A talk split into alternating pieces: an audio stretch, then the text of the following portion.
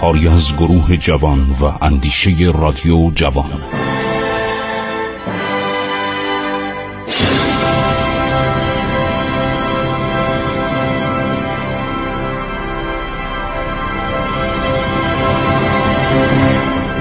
بسم الله الرحمن الرحیم. به نام خداوند بخشاینده مهربان من خسرو معتزد هستم. در برنامه عبور از تاریخ با شما صحبت می کنم شنوندگان از رادیو جوان ما عدنامه مجمل رو برای شما گفتیم. اینا رو باید یادتون باشه. هر جوان ایرانی هر دانشجو ایرانی عدنامه فینکنشتاین کلا گذاشتن فرانسه سر ما.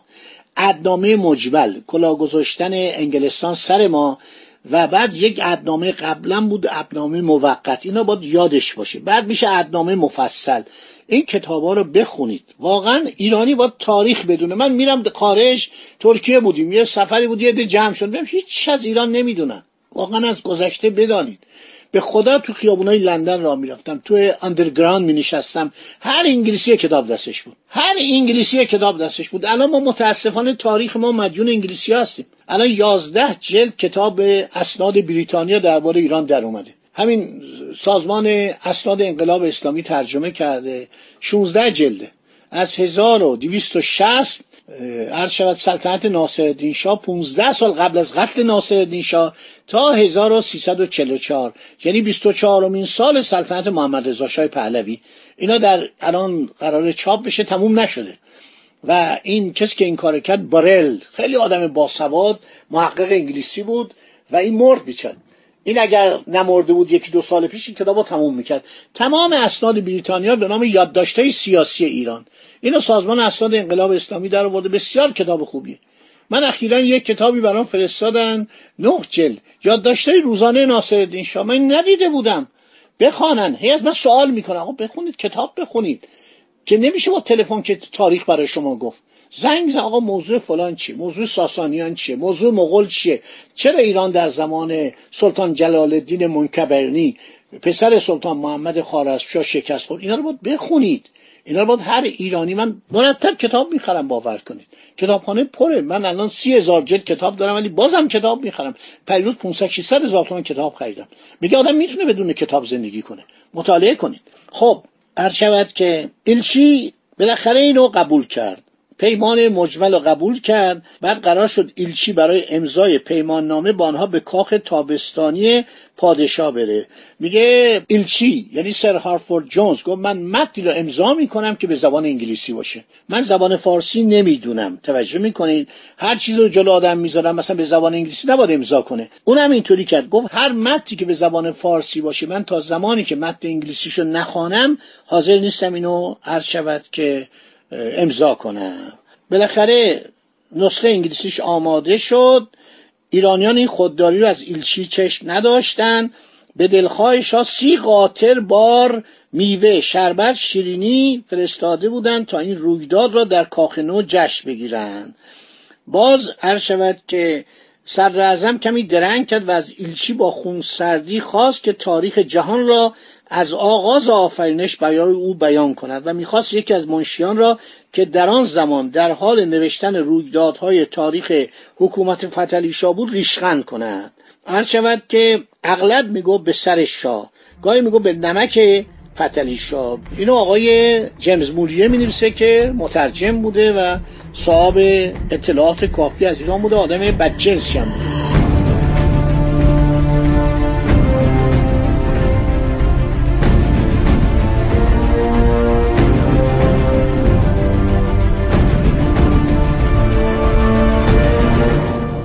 خیلی خوب دولت ایران میترسیدن انگلیسی ها که دولت ایران دوباره با فرانسوی ها رابطه داشته باشه. در صورت پیمان نامه رو امضا کردن. حالا که فرانسویان پیمان نامه ها رو با هر شرطی که ایرانیان می‌خواستن امضا می‌کردن.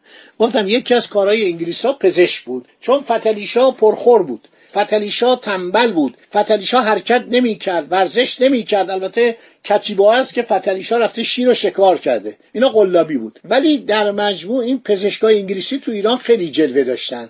یعنی می اومدن داروهای جدیدی که در دنیا کشف شده بود از جمله کنین این کنین برای ایرانی معجزه بود. یعنی گنه گنه به قول معروف گنه گنه رو به ایرانیا می‌دادن و دوایی مختلف می‌دادن. و هر شود که سرانجام قرار میشه که پیمان نامه رو امضا کنن. ایلچی و من به خانه امین الدوله رفتیم. میگه او و ناظرش صدر اعظم منشی باشی نماینده ایران برای رسیدگی به کارهای انگلیس در شیراز در این خانه بودن.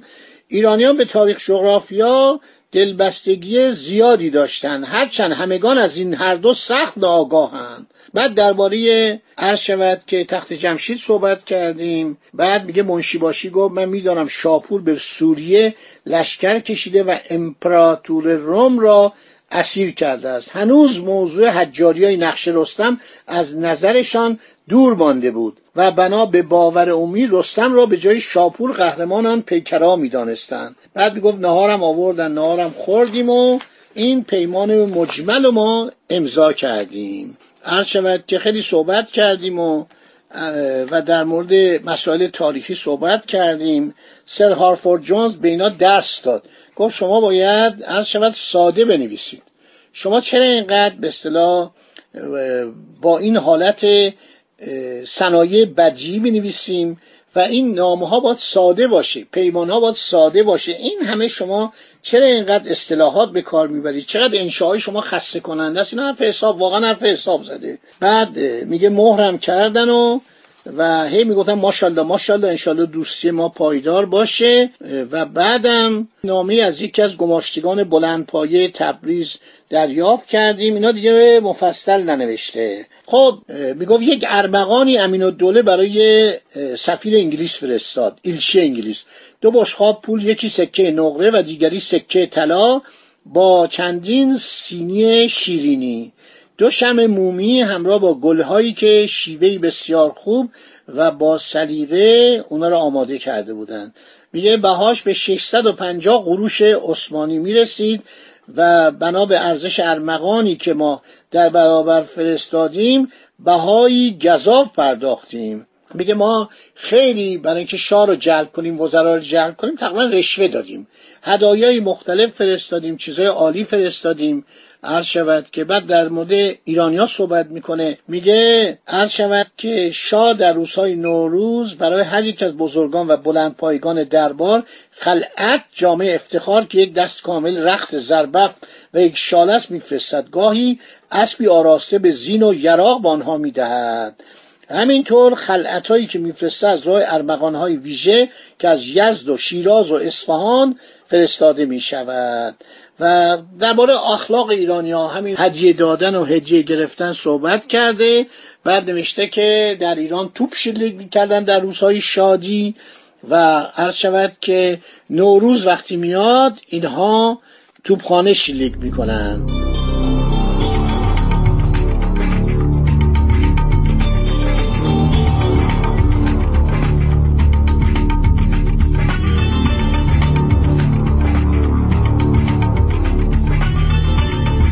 عید نخستین را نوروز نامند همه را نوشته شش روز به طول انجامد.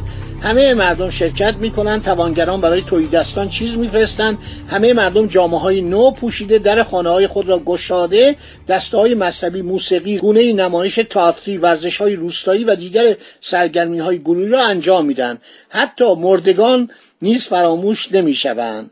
خیلی قشنگ نوشته عید نوروز نوشته که خورشید به برج حمل به صلاح منتقل میشه. سه روز طول می‌کشه آغاز نوروز آغاز بهار طبیعت. عید نوروز هنوز مانند زمان شاردن. در زمان صفوی از بزرگترین ایدهای ایرانیان است. توجه می‌کنید؟ خب خیلی تعریف از ایران کرد از تمدن مردم ایران دیدارهاش صحبتاش میگه رفتیم به حضور علارزد رسیدیم. دروازه های مختلف بود. یک دروازه که به میدان و نخستین حیات بزرگ کاخ باز می‌شد از اسب پیاده شدیم. روبروی این دروازه دروازه دیگری بود. در بالاخانه که بر فرازان است شاه نشسته بود. همین کاخ گلستان. البته بزرگ بود. تمام میدان 15 خرداد امروز ارک. اینا می‌گفتن کاخ سلطنتی ارک سلطنتی. میومد تا جنوب میدان توپخانه میدان امام خمینی امروز. همه اینجا رو می‌گفتن ارک. درب خانه. این کلمه رو می‌گفتن. میگو ما رسیدیم به یک چادری رسیدیم. در اونجا که رسیدیم بعد شانزده قرفه تاقدار بود که هر کدام به یک اتاقک را داشت. بعد میگه ما رفتیم و شاه عرض شود که نزدیک رسیدیم نزدیک اتاق نشستنگاه شاه حوز آبی بود که در یک سویش تیرها و تنابهایی برای بندبازان گذاشته شده بود. در دایره گرداگرد اینها ابزارهای آتشبازی و شکلها و اندازهای گوناگون بود. بعد نوشته فیلهای کاغذین که بر همه جایشان موشک ساخته شده بود دیده می‌شد. خیلی از این تعریف کرده در برابر شاه سربازان نظام نو یعنی ارتشی که مثل فرانسویا دو تا یراق سفید در دو طرف به روی کتشون روی اون اونیفرمشون بود و بعضی از اینا لباس خرمایی تنشون بود بعضی لباس آبی تنشون بود. کلاه بلند قاجاری شلوارای پف کرده. برای اینکه اون سربازای فرانسوی که اون شلوارای تنگ رو میپوشتن در ایران با اون هوایی گرمش نمی‌شد. و اشتباه بود. این کار یه دفعه ناصرالدین شاه کرد لباسای سربازان آلبانی رو آورد تن ایرانیا کرد شلوارای تنگ چکمه های بلند همه مریض شدن. همه افتادن. یعنی نمیشه در آفتاب مرداد ما با چکمه و با لباس آلمانی و با کلاخود آلمانی حرکت کرد. اینا رو ما همه رو در تاریخ قاجار می‌دونیم. خب نوشته که خیلی جالب بود. سربازان اومدن تبزنان اومدن حرکت کردن نسخچی باشی یعنی اون کسی که میرغضب بود در میان همه بود و میزبان این هم پست مهمی بود فکر نکن نسخچی باشی آدم کوچیکی بود. بعد ایشکچی باشی اومد همه رو برداشته نوشته سینی های پر از شکر و شیرینی و انواع شیرینی آوردن میوه آوردن. خیلی پذیرایی کردن. محمد علی خان شاهزاده همدان محمد علی میرزا دولت شاه بزرگترین پسر شاه بود که چون مادرش گرجی بود و چون شاهزاده نبود از قاجار قوانلو نبود در تبار و بزرگی فروتر از مادران شاهزادگان جوانتر بود ایشون ولیت نشد. عباس میرزا که مادرش قاجار قویونلو بود عرض شود که شاهزاده شده بود. این هم خیلی شجاع بود. یک بار به عراق حمله کرد عثمانی رو شکست داد. خیلی هم بداخلاق بود. خیلی هم دلخور بود که عباس میرزا برادر کوچیکش به صلاح هست شده ولیت ایران. پنجاه قاتل بار که روی آن را شالی ظریف پوشانده بودند از جناب حاج محمد حسین خان امین الدوله مصطفی الممالک آوردن بار هر قاتل هزار تومان بود. پیشکشی های دیگر را در صندوق خانه جای داده بودند. عرض شود که میگه همه شیرینی داشتن قطارا را آوردن. بعد بندبازی ما دیدیم تماشا کرده. خیلی قشنگ همین را هارفورد جونز عکساش هم کشیده. یعنی نقاشی. بعد میگه برای سرگرمی کشتی می‌گرفتن. یک پهلوان هایی بودن در زمان قاجاری بود. همیشه در ایران کشتی گرفتن در حضور شاه مرسوم بود. بعد با خرس کشتی می‌گرفتن. این هم خیلی بامزه است. میگو با خرس کشتی می‌گرفتن. هر شود خرس پیوسته دست بالا را داشت. اون موقع تلویزیون نبود سینما نبود وسایل تفریح نبود. خرس میومد کشتی می‌گرفت. دوستان همینجا رو در ذهن مبارک داشته باشید. باقی مطلب میماند برای برنامه بعدی. خدا نگهدار شما. تا برنامه بعد. امیدوارم خوش و خورم باشید از شنیدن این برنامه های عبرت انگیز تاریخی لذت ببرید. خدا نگهدار شما.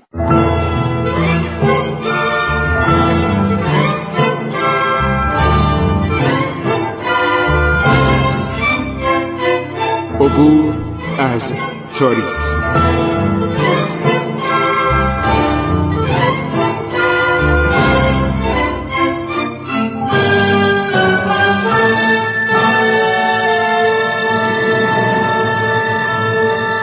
ایران با شکوه.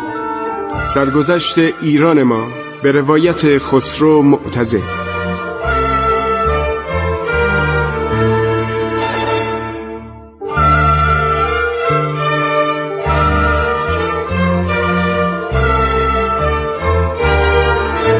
عبور از تاریخ با رادیو جوان.